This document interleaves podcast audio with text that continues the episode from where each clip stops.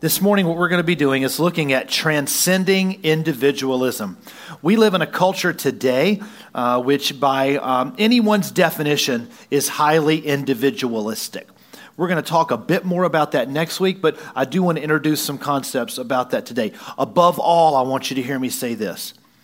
The royal law goes like this. You are to love the Lord your God with all of your heart, all your mind, all your soul, and your strength, and you're to love your neighbor as yourself. That's what Jesus' royal law that you hear James and Paul referring to as such. This central message is something each and every one of us who call ourselves Christian, Christ follower, need to be making a part of the way we think and the way that we make decisions. So it really is at the core of our being. So that's the transcending of individuals. And we're going to look at this in three different ways. We're going to begin today and honestly move into the next week or two on it. First of all, we're going to talk about this knowledge and gnosis and the in-the-know class, how that looked in Corinth and how we begin to work that out in the United States today. Second, is this a vegan faith? I mean, he's talking about not eating meat and food offered to idols. Exactly what is he talking about? And how do we as people read Scripture and make application without just reading black and white words on the page and imagining that everything is to be read absolutely literal? What is the nuance Paul is trying to get across? And then thirdly, practical Christianity in an aggressive, individualistic culture. Has anybody else sensed that's the culture we find ourselves living in today? Everybody seems to have a area where they're a victim or they're identified and how they're hyphenated. And it seems to be that's how we're obsessed with identifying ourselves in America today. And we're going to look beyond that. So looking into the first part of this passage, I want to read this again. We're going to read really verses 1 through 6. And I want you to hear this. Now about food sacrificed to idols, we know that we all have knowledge. Knowledge puffs up, but love builds up. So let me stop there and let's back up and let's find out exactly who we're talking about and what's the story. Why does he open up a passage with we all have knowledge? Well, here's the groundwork. Corinth is a culture that is greatly divided by classes.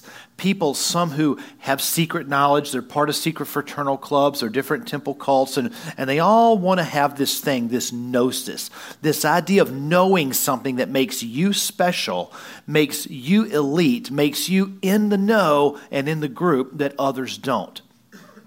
As Paul is writing to Corinth, he is answering questions that they have asked. As a people, they've said, we're struggling with X, Y, and Z, and this is one of them. If you look back over the passages ahead, he's talked about marriage, he's talked about unmarried and virgins, he's talked about servants and slaves, he's talking about immoral church members and lawsuits and principles of church discipline. All these things they've asked about, Paul has responded. And so this is another response. He's saying, you've asked about this issue of knowledge and food offered to idols, so I'm going to answer this. So that's the setting. You might often read this as, because you asked, here's the principles to start.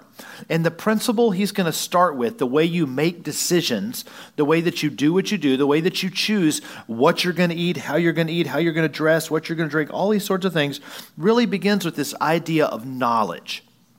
And this knowledge is something you have that others may not. So in their culture, it looked like this. Gnosis. You've heard of Gnosticism, I imagine, the earliest of the Christian heresies. The idea of gnosis is this. It's a practice, especially various cults in the late pre-Christian and even into the Christian era, a group of people that distinguished themselves by the conviction that matter is evil, okay? And knowledge is wisdom. Knowledge is good. And if you can know real knowledge, you can transcend the evil material world around you. It led to things like asceticism and the Essenes. And you know about the Essenes because you've heard of things like Masada. These were groups that had separated themselves from society and lived out saying that all material things are bad and you should be poor and you should be constantly beat down and humbled and that you study and know knowledge all the time. It's kind of the root cause of monasticism in a lot of ways. And so this group of people were saying that if you have special knowledge, you're closer to God. Or If you're closer to this knowledge, if you have more knowledge, you're closer to Zeus, or more knowledge inside the cult of Diana, you're closer to Diana, and therefore you're a better Diana citizen than everybody else. And so you would have, as it were, little secret handshakes, right, Masons? I'm talking to you. You would have things like, no Masons here? Wow, it's the first church I've ever been at with no Masons. You would have like secret insider information, and you would know they're your people because you have this secret knowledge and you're part of this little fraternal order. It's not unlike high school in the 80s. Now, how many of you with me went to high school in the 80s, right? 83 to 88, anybody else around here? 84 to 88, excuse me, I'm not that guy. 83, anybody? No? Just me? Okay, did you ever see Breakfast Club? Anyone? Okay, Ferris Bueller's Day Off. 16 Candles. All right, I got you. Here we go. I had to see at least one of them. None of the men raised their hand on the 16 candles, by the way. I just wanted to point that out. Only Brad Allen was honest enough to start to lift his hand, and he got it slapped down. Okay, so here's it goes. If you went to high school in the 80s, there was a few things that you would do to make sure you knew you were identified with the right group, right? Because there were stoners and deadheads and preps and all that sort of stuff. And you could tell the preps. And it was easy in the first service because I had two of them right over here where Dennis and Lynn are sitting. It was hysterical. And I said they would have, you know, the right polo emblem on their shoe. And she like raised her hand, Wendy did. And then she even did this. It was great. She took off and held up a Sperry Docksider. I was like, you are kidding me. She's still a prep. But you knew who they were, and if you dressed a certain way, you kind of had your social group, remember? Remember, it's not as bad in the 90s. You guys had it so easy. But in the 80s, it was death if you didn't have exactly the right kind of Reeboks. Because remember when they swapped Reeboks and they went from the blue emblem to the green one? And if you showed up with the blue emblem Reeboks, you're like, you're out. You are not sitting at the same table with us. You are not hanging out in the same place after school. You are not riding the same seats on the bus. You can't even get in the Volkswagen convertible with us because you are not us. You have the wrong year Reeboks. It was that ridiculous, right? Am I the only one remembering this? Okay. In Corinth, here's how this is going down. If you're a member of the cult of Diana and you went to the Diana temple, okay, you had a certain way you would dress. You had certain friends that you would talk to and certain things you would talk about. You're kind of in the group with the Diana group. And it went so far as this. There were hairstyles, right? And so you would have a certain hairstyle. Imagine like the Princess Leia hair, you know, with the big round, you know, ears on the side. And if you had that hairstyle, everybody knew, oh, you're part of the Diana cult. But it would go much further. And if you had those, and then there was one other thing, if they like cocked this way or had an extra bun on top or certain things in the bun, it would let you know how far along in that you were socioeconomically or what part of the cult you were a part of, or if you had a little more knowledge about the cult, you would kind of bought your way in. It was kind of like Scientology, right? If you got enough cash, you can keep going up in the ranks. Then you're more and more and more special until you're nuts, right? And so I think that's the technical word, nuts. Where's Diane? Is that right? Nuts? I think that's the right word. And so in Corinth, their entire society had all these stratas, and they were all over the place. And it was as silly as the color of the flag on your Reeboks, the way you wore your hair, what side of the hair the braid went down on, what was in the braid, how long was the braid, was it real or artificial? Did you have horsehair woven so it was way down here with stuff in it? And so they understood their nuances. And it was all about this concept of knowledge or gnosis. And if you were in Corinth, you learned to read all the little social cues to know where you belonged. And those who were further along financially because of their privilege of family or citizenship or cities of origin or businesses that they ran or cult they were a part of or temple they worshipped in, they had a place.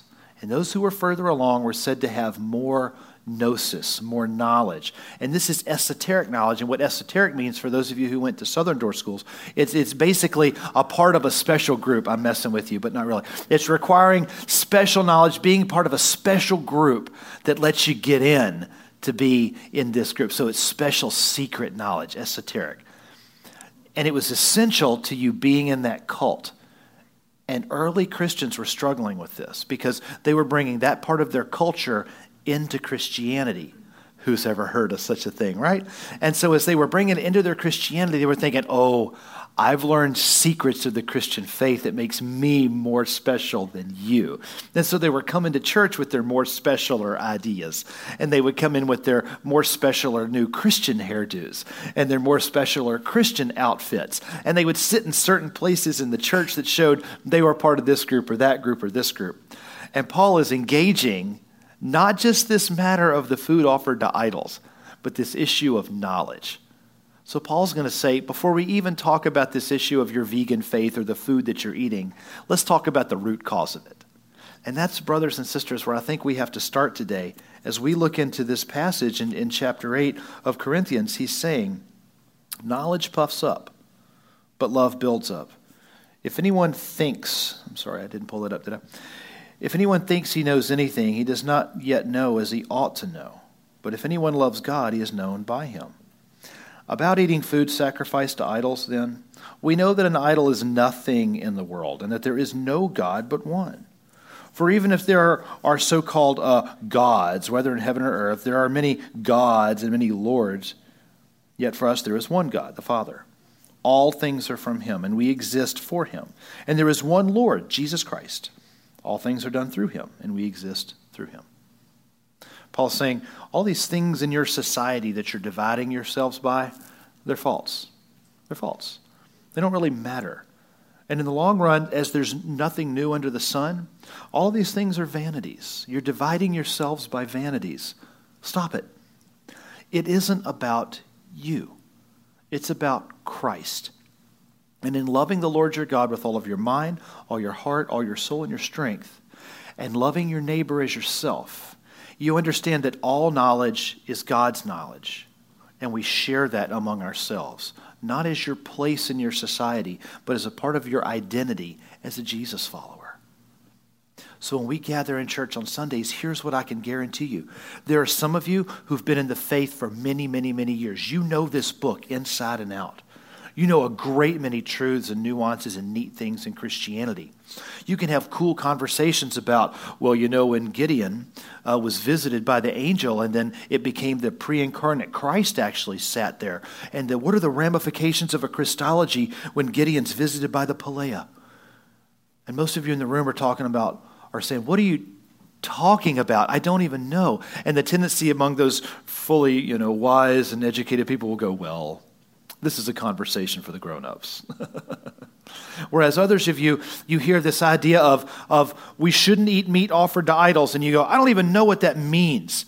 I don't even grasp the concept of that. I just know Jesus, and I know he transformed my heart. I was lost, and now I'm found. I was dying, and now I'm saved, and I love Jesus. I don't really know what all that means, but I'm willing to learn. And so we're on extremes. Others of you are playing the Christian game, and you're doing just a great idea. I have a great job here, are you? No, you're not. You're playing Christianity. You'll show up to church. You got the right-shaped Bible, and you showed up on time. You dropped a little something in the bag and made sure the other people saw it, and you're all about being in church on Sunday, but you don't really know Jesus as your Lord and Savior. It's a cultural identification for you. So there's all kinds of people come to church on Sundays. Here's the knowledge you need. You ready? Jesus Christ is the Messiah, the Son of God. Jesus Christ is God become flesh and dwelt among us, lived a sinless life, died a sacrificial death, and on the third morning, defeated death and sin and walked out of that grave fully alive, having been fully dead, is now fully alive. And by placing our trust and our faith in him and his message, his gospel, right, you can have eternal life through Jesus Christ. And not just eternal life, but more meaningful life in every single day that you live. As your mind and your thought and your life is transformed, you become more like Jesus and closer to the people who love Jesus and closer to Jesus himself. That is the gospel of Jesus Christ. It's the only way, the only truth, and the only light that can get you to peace with God and eternity with Christ.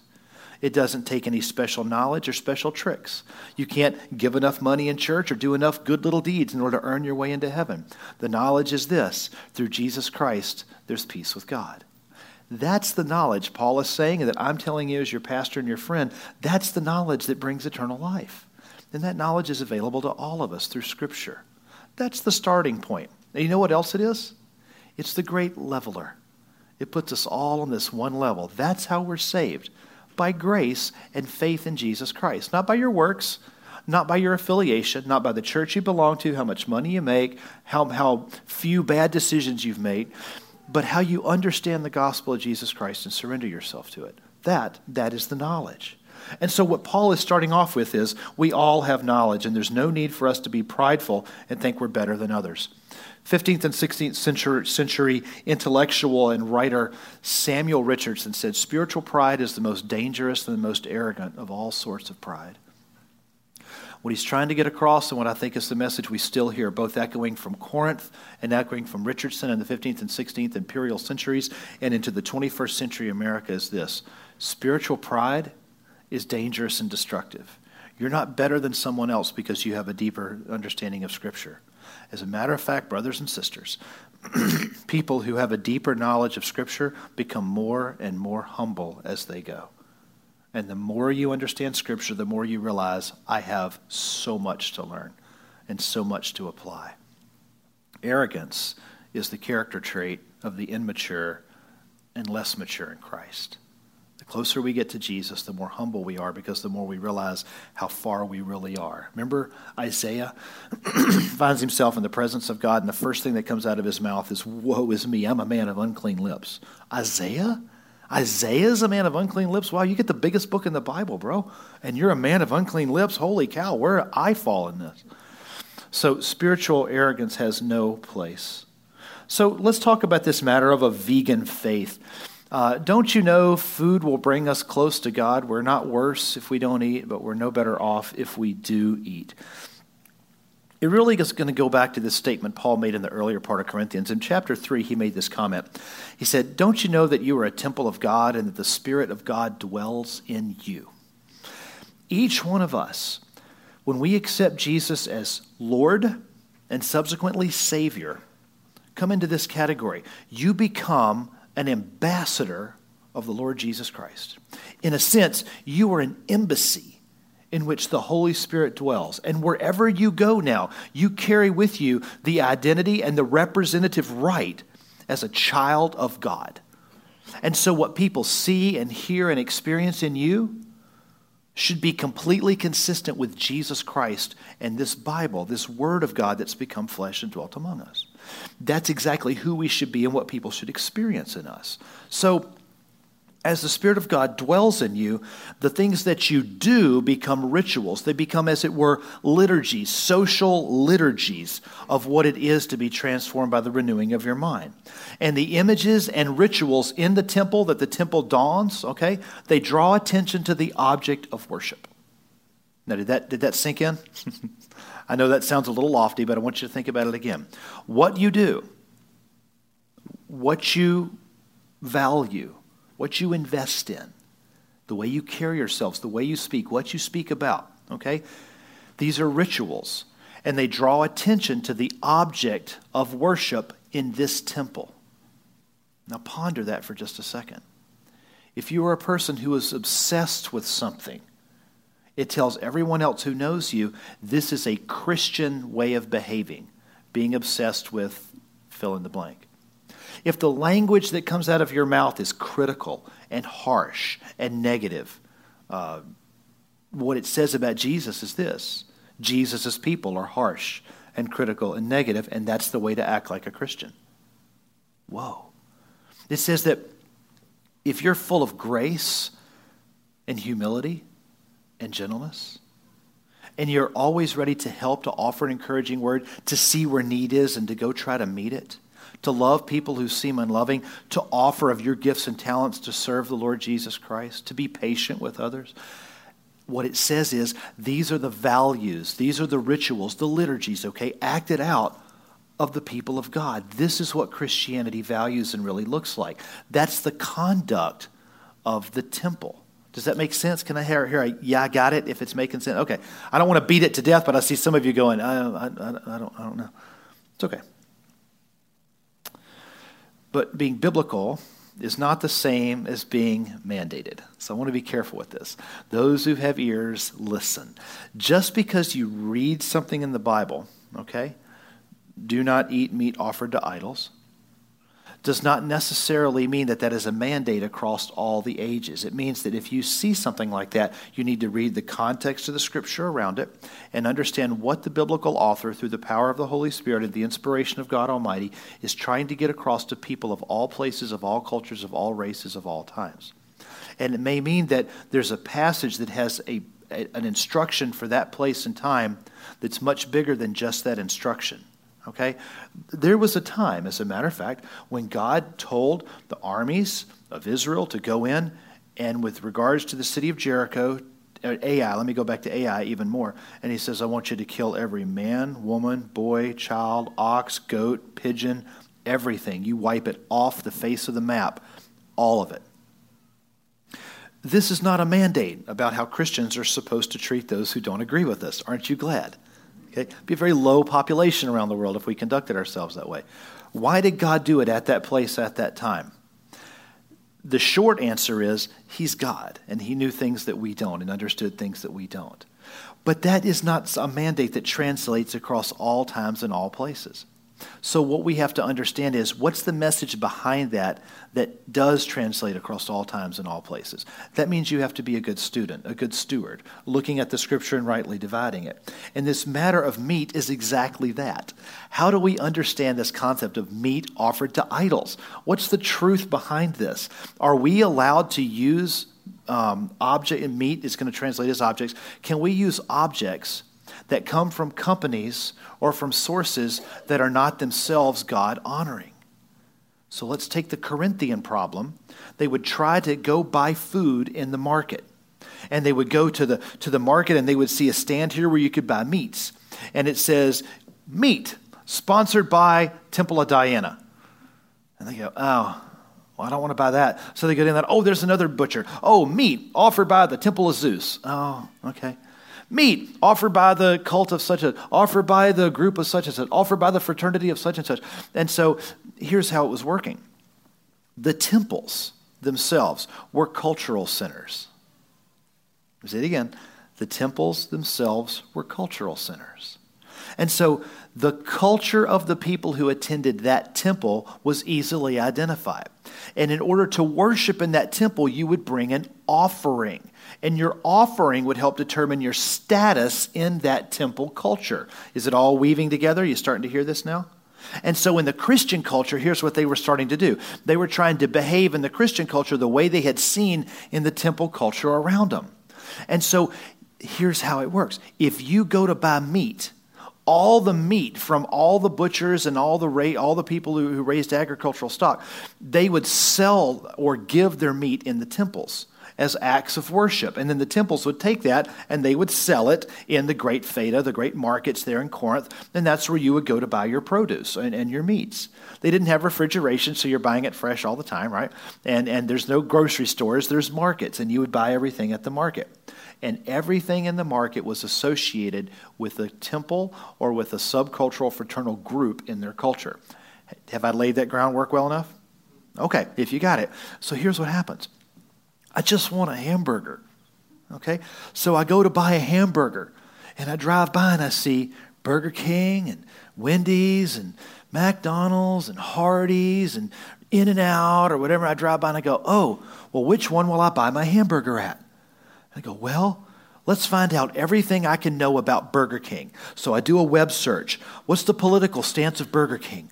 What are the ethical guidelines of Burger King? What's their racial delineation of how do they have racial equity? They have gender equity. Have they ever supported this? Are they pro-life or pro-abortion? And so we start studying on Burger King. And the more we learn, we go, oh, they are not ecologically responsible. They use plastic straws. No way. I am not eating at Burger King. I'm eating at McDonald's. Okay, so now you're going to start looking up everything about them, and you find those golden arches may represent some things you don't represent. Oh, now I can't eat at McDonald's. And so you go, I'll go to In-N-Out. Okay, I'll read this. Oh, good. Okay, kind of a Christian-based company. I like it. Okay. Oh, they're from California. They voted Democrat. I'll never go there again. Pretty soon, you're not having a hamburger anywhere, because what you've done is you've allowed all of these things to stand in the way. Your knowledge has now led you to a place of you not being able to have a hamburger. Okay, are there times when we don't support things, places, corporations that are corrupt, of course. But imagine you live in Corinth. You'd have to be a vegan. You can't buy any meat anywhere because all of it at some level is corrupt, just like the cell phones you have in your pockets. Now, how many of you have a cell phone? Okay, let's be honest. If you have I like Apple just because it integrates really well and it's better than yours. And so if so let's say that I like my Apple iPhone, but I start to look into the Apple Corporation, right? And I start finding out everything they're wrong. No, Siri's trying to answer. And I start looking into all the things that are Apple. And after a while, I'm going to go, oh man, there's things in the Apple Corporation I don't believe in. I don't agree with. I guess I can't use an Apple phone anymore. And now I start looking to people who have Apple phones and I go, you know what you're carrying in your pocket? And I tisk right before I say it, right? Because that's condescending. Do you know what you have in your pocket? And now I know something that they don't, and I'm looking down my nose at them. You guys hearing all that's going on here? You see, in Corinth, it went like this.